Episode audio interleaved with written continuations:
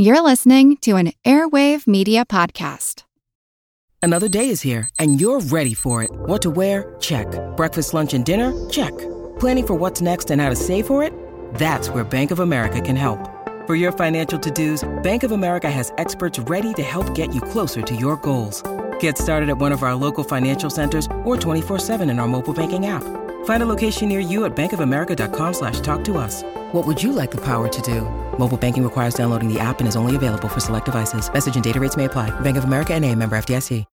When you need mealtime inspiration, it's worth shopping Kroger, where you'll find over 30,000 mouthwatering choices that excite your inner foodie. And no matter what tasty choice you make, you'll enjoy our everyday low prices, plus extra ways to save, like digital coupons worth over $600 each week. You can also save up to $1 off per gallon at the pump with fuel points. More savings and more inspiring flavors make shopping Kroger worth it every time. Kroger, fresh for everyone. Fuel restrictions apply.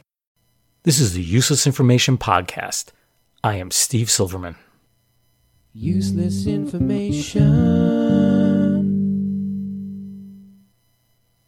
So, while I'm ramping up to record the next story, I thought you might want to listen to another one of those student podcasts. This particular one is done by a student named Morgan Simmons who recently graduated from Chatham High School. Now, I never had Morgan as a student, but I did get to know her last year while she was in 11th grade. She was in my homeroom at the time. And I can tell you, she has a great personality. She's a hard worker. She's very smart. And she served as a sole student representative to our Board of Education this previous school year. Now, just like the previous two student podcasts that I've released, what you're about to hear was a project for her senior English class. Now, this one has more of a local feel to it. In it, Morgan interviews CPA Susan Baer, that's B A E R, of the Baer Tax Group in Ghent, New York. Now, Ghent's a very, very small little town, but it lies about 30 miles slightly southeast of Albany, New York. So sit back and enjoy. Interviewing Professionals, a podcast hosted by Morgan Simmons. Hi, I'm Morgan Simmons, and today I'm going to be talking to Sue Baer from Baer Tax Group. Hi, Sue Baer. Hey, good morning. Um, so tell me a little bit about your business. So, we recently rebranded as Baer Tax Group to represent that we have more people within our organization besides just me. So, things have grown, and we have our own commercial building located in Ghent. It's an old doctor's office, actually, which is kind of cool. We utilize technology to make things easier for the client to contact us and also to get their information to us. So we have an online portal hmm. and we use email and we use dual screens in our office. So it's very techie techie. We're paperless. And I think a lot of people like that, that their information isn't just sitting around in file cabinets that anybody can get at. It's all locked up and secure. And I've been doing this for 28 years now, actually. Wow. Yeah. Tell a story about someone who had a significant impact on you and your work today. Well, I am third generation with this tax business. My grandmother was actually um, 80 years old and still working as a bookkeeper for the Hudson Daycare Center on Warren Street. And um, she really knew how to keep books like back in the old timey way, like paper and pencil.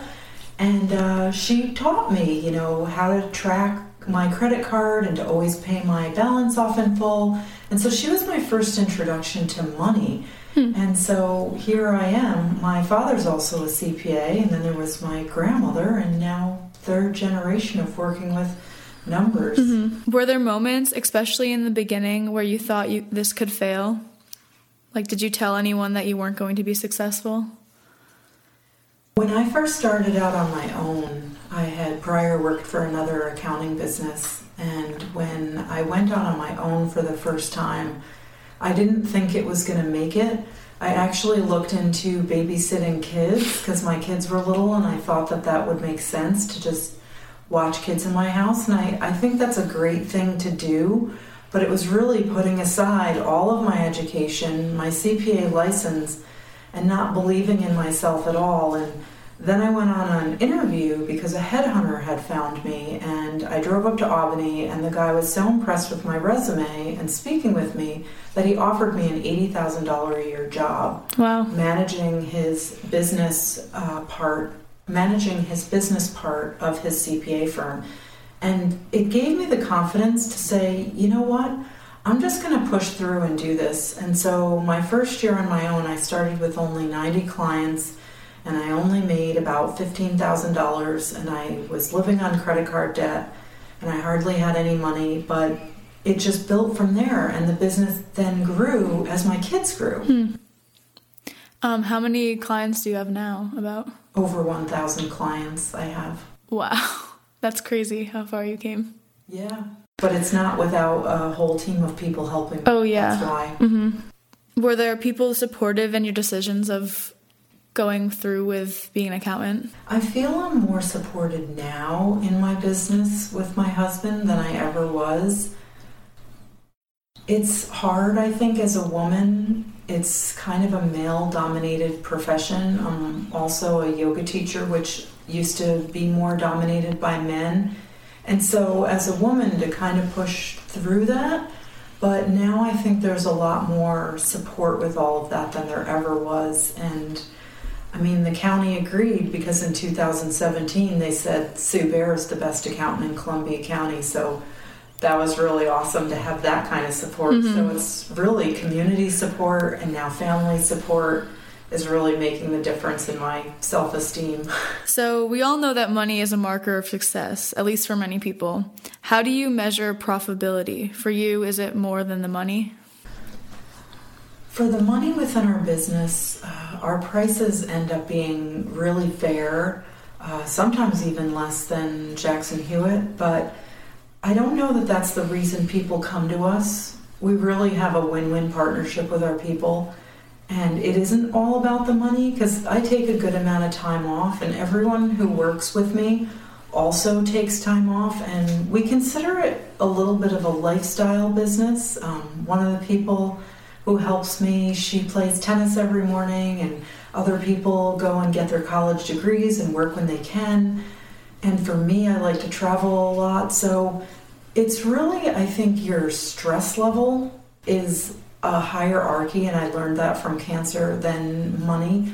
So if there's enough to kind of pay your home bills and you're not doing a whole lot of recreational shopping or needing the most brand new vehicle at all times, it's a no it's good. You can make money at it and and make a living but it, it's definitely not everything. Yeah, that's also why I wanted to go into this, also, because I saw that you can have a life and you're not always stressed. I mean, you know, there's stress with jobs, but yeah well the way i look at it with paper and doing taxes is it's not doing surgery on somebody so if something goes wrong with the paper you can fix paper Yeah. if something goes wrong with surgery on someone's brain you can't necessarily fix it so in that way it makes a good profession yeah, that, that yeah, I was looking into being a doctor, but I cannot do blood and all that stuff. I'm much better with numbers and that stuff. So, your business used to be in your home. What prompted you to move the business out of the house? Well, we had originally built the whole house around the business, so it was kind of a little bit like, oh my gosh, I can't believe I'm going to leave. But it ended up getting bigger, and I think clients really weren't so fond of that I had other people working for me, and I kind of only had like a little bit of a screen separating me from the other person. And so it became a privacy factor because finances with people are one of the most touchiest, most secure most private thing that you want kept confidential. So that confidentiality and having other people work for me, it needed to expand and go out of the house. And the building came up for sale and it was absolutely perfect. Everything aligned so that I could get it. Well, yeah, because like a doctor's office, I mean, that's what you said your the building was, and finance, you know, both have privacy. So, I mean, that makes sense.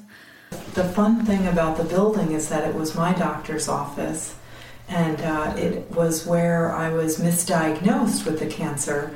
So it was like a little bit karmic that I ended up with the building and I got a really good deal on it. It was really magical how it all came about. We ended up with that building. Oh, wow. Want to learn how you can make smarter decisions with your money? Well, I've got the podcast for you. I'm Sean Pyles and I host NerdWallet's Smart Money Podcast. On our show, we help listeners like you make the most of your finances. I sit down with NerdWallet's team of nerds, personal finance experts in credit cards, banking, investing, and more – we answer your real world money questions and break down the latest personal finance news. The Nerds will give you the clarity you need by cutting through the clutter and misinformation in today's world of personal finance. We don't promote get rich quick schemes or hype unrealistic side hustles. Instead, we offer practical knowledge that you can apply in your everyday life. You'll learn about strategies to help you build your wealth, invest wisely, shop for financial products, and plan for major life events and you'll walk away with the confidence you need to ensure that your money is always working as hard as you are. So turn to the nerds to answer your real world money questions and get insights that can help you make the smartest financial decisions for your life. Listen to NerdWallet's Smart Money Podcast wherever you get your podcasts. At the time, I only felt a punch. I think everything went wrong. His drug of choice was heroin. Binging and purging over and over and over evaluate you, and if you're okay to go, they're going to let you go. This is Justin, and I do the Peripheral podcast. I have a true crime background, but when telling the stories of true crime, sometimes you have to gloss over topics like mental illness, drug addiction, sexual assault. And I feel like we do that in life too. So, this podcast is my attempt to bring all of these topics that are on the peripheral into the mainstream. So please join me wherever you listen to podcasts. Everybody shush! William Shatner has something to say. Kat and Jethro, box of oddities. What do you do when the woman you love dies? Well, of course, you dig her up and you live with her. Aww. The show examines weird things. There are plenty of old photographs from this time period of children out in the streets playing in and among the dead horse carcasses. Oh, I miss those days. Things used to be so much simpler. Kat and Jethro. Then there's the urine wheel, which sounds like a really bad game show. Thing done weird things. Kat and Jethro box of oddities. That is really mysterious. Join Kat and Jethro Gilligan Toth for the strange, the bizarre, the unexpected as they lift the lid and cautiously peer inside the box of oddities. The Webby Award winning Box of Oddities podcast from Airwave Media. Tell me about a challenge you've had in your business. A challenge I've had would be I didn't used to have a lot of personal boundaries. And so I would have, say, a client walk in on exactly April 15th, just walk right in, sit across the desk from me.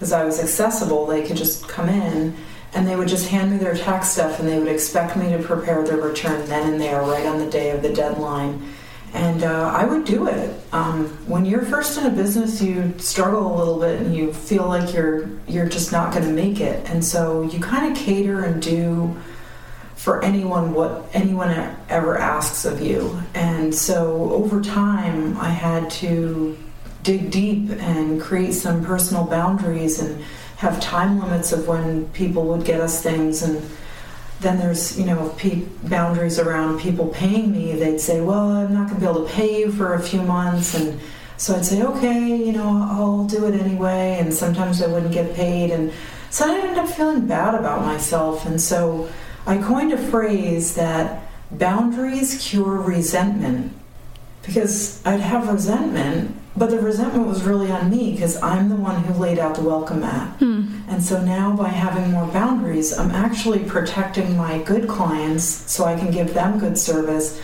And I have the boundaries that if someone wants to cross those, then they're really not the right person for for me and for the business. Hmm. In the beginning, did you always know this was what your future was going to look like? If not, what were you expecting? Oh, that's a fun question about if this was going to be my life's path. when I was in high school, I really wanted to be an actress and I wanted to go to California. That was my big thing. And so when I went to Columbia Greene, actually, years ago, they used to have an acting program. And so I took that until uh, there wasn't any more classes, and I didn't pursue it any further. And then I went into advertising, and I loved that. And then I ended up uh, going back to school after taking a little bit of a break and went into the accounting. And my joke is, I never wanted to look past the A's in the curriculum book. So I just stayed there. Um, but really, I worked as a bank teller, and that's where I discovered I loved money and was really good at proving my drawer and helping the customers. And meaning I love money, of course, most people love money, they want money, but what I mean is, I loved for other people to have money. So when people came in with their paycheck and they put some in checking and some in savings, I'd love to watch week to week how their account would build. And it's the same thing with taxes, Mhm. like saving someone taxes or if they get a big refund. I'm happy for other people's happiness. So all along, I guess I was meant to to do it, to do the accounting. I guess that kind of goes into the next question. How has your profession brought you happiness? Oh wow. When you have a little bit of like an OCD brain where you like to organize things, like when I was a kid, I used to do puzzles, so it's like like things with like things and organizing, it kind of just fills that need of putting things where they go. And also, I love people, so I get to hang out with people, and I think the social aspect so much of us are sitting behind our screens on our phone and I don't go to bars because I don't drink. And so really meeting with my people is like fun and talking with them and finding out their stories and remembering their stories year to year. That's that's really what keeps me going. That's fun because a lot of people would think that you were just in an office, kind of sheltered, you know, not really socializing. And you've said yourself that that's not how it is. You're socializing with people all the time. Has your profession helped you find self meaning? Yeah, my profession has definitely helped develop me. I think that our life's purpose isn't really so much what you do as a career, it's the things that you learn along the way. Like, I needed to learn boundaries, but I didn't know my business was going to be the one that taught that to me. And so I feel much more content as a person from breaking through some of those things, and it's made me a better person at the same time making the business a better business. So it's really been a very intertwined path. What does it take to become a CPA? To become a CPA years ago, you used to have to pass the exam, and it was a really complicated process because you had to initially first pass two parts as your foundation, and then you could pass one and one because there's four parts to the CPA. And prior to that, you had to have your full four year accounting degree before you could even sit for the exam. Then, after passing the exam, and it took me two and a half years to pass it, by the way, you then had to work for two years under another CPA, working in 80% auditing concentration. Now, you can pass the parts one at a time for all four parts, and you need the four year accounting degree, but in addition to that, you also need a master's degree to sit for the accounting uh, CPA exam. So it's a harder and easier depending on how you look at that. Yeah, I was just gonna say, like, before, when you were saying before. Would you recommend someone get their degree in accounting? I would totally recommend someone get an accounting degree because there are so many different avenues that you can go with it. And it's a saleable, it's a marketable degree that you can make money at. So, as far as the different avenues, you could go work for the government, you could work for a private company, you could work for a public company, you could be a CFO of a company, you could work for a CPA firm, you could do taxes, or you could do bookkeeping. So there's such a variety of ways you can make money depending on who you are as a person. You want to just be in a back office somewhere crunching numbers? Do that. If you want to do more what I do and meet with people and focus on the taxes, that's the thing. You can take it any direction that you want, and you'll make money at it. Thank you so much for taking the time to speak with me today. It was a pleasure to talk with you about something you're so passionate about. This is helping me to figure out my own career path. Oh, you're very welcome, Morgan. I hope you enjoyed listening to Morgan's interview with Sue Baer. I certainly did. Now, I'll be back in a couple of weeks with another original episode of the Useless Information Podcast, so be on the lookout for that. Well, take care, everyone. Bye. Hi, I'm Neil. And I'm Ken. And we are from the Triviality Podcast, a pub trivia style game show where a lack of seriousness meets a little bit of knowledge. Join us each week for an hour long game of general knowledge trivia featuring special guests from around the world, plus tons of extra themed episodes. If you want to improve your trivia game, or you just want to scream at us in your car when we get easy questions wrong, then we're the show for you. Find Triviality on all your favorite podcast apps. But you know that because you're already listening to a podcast.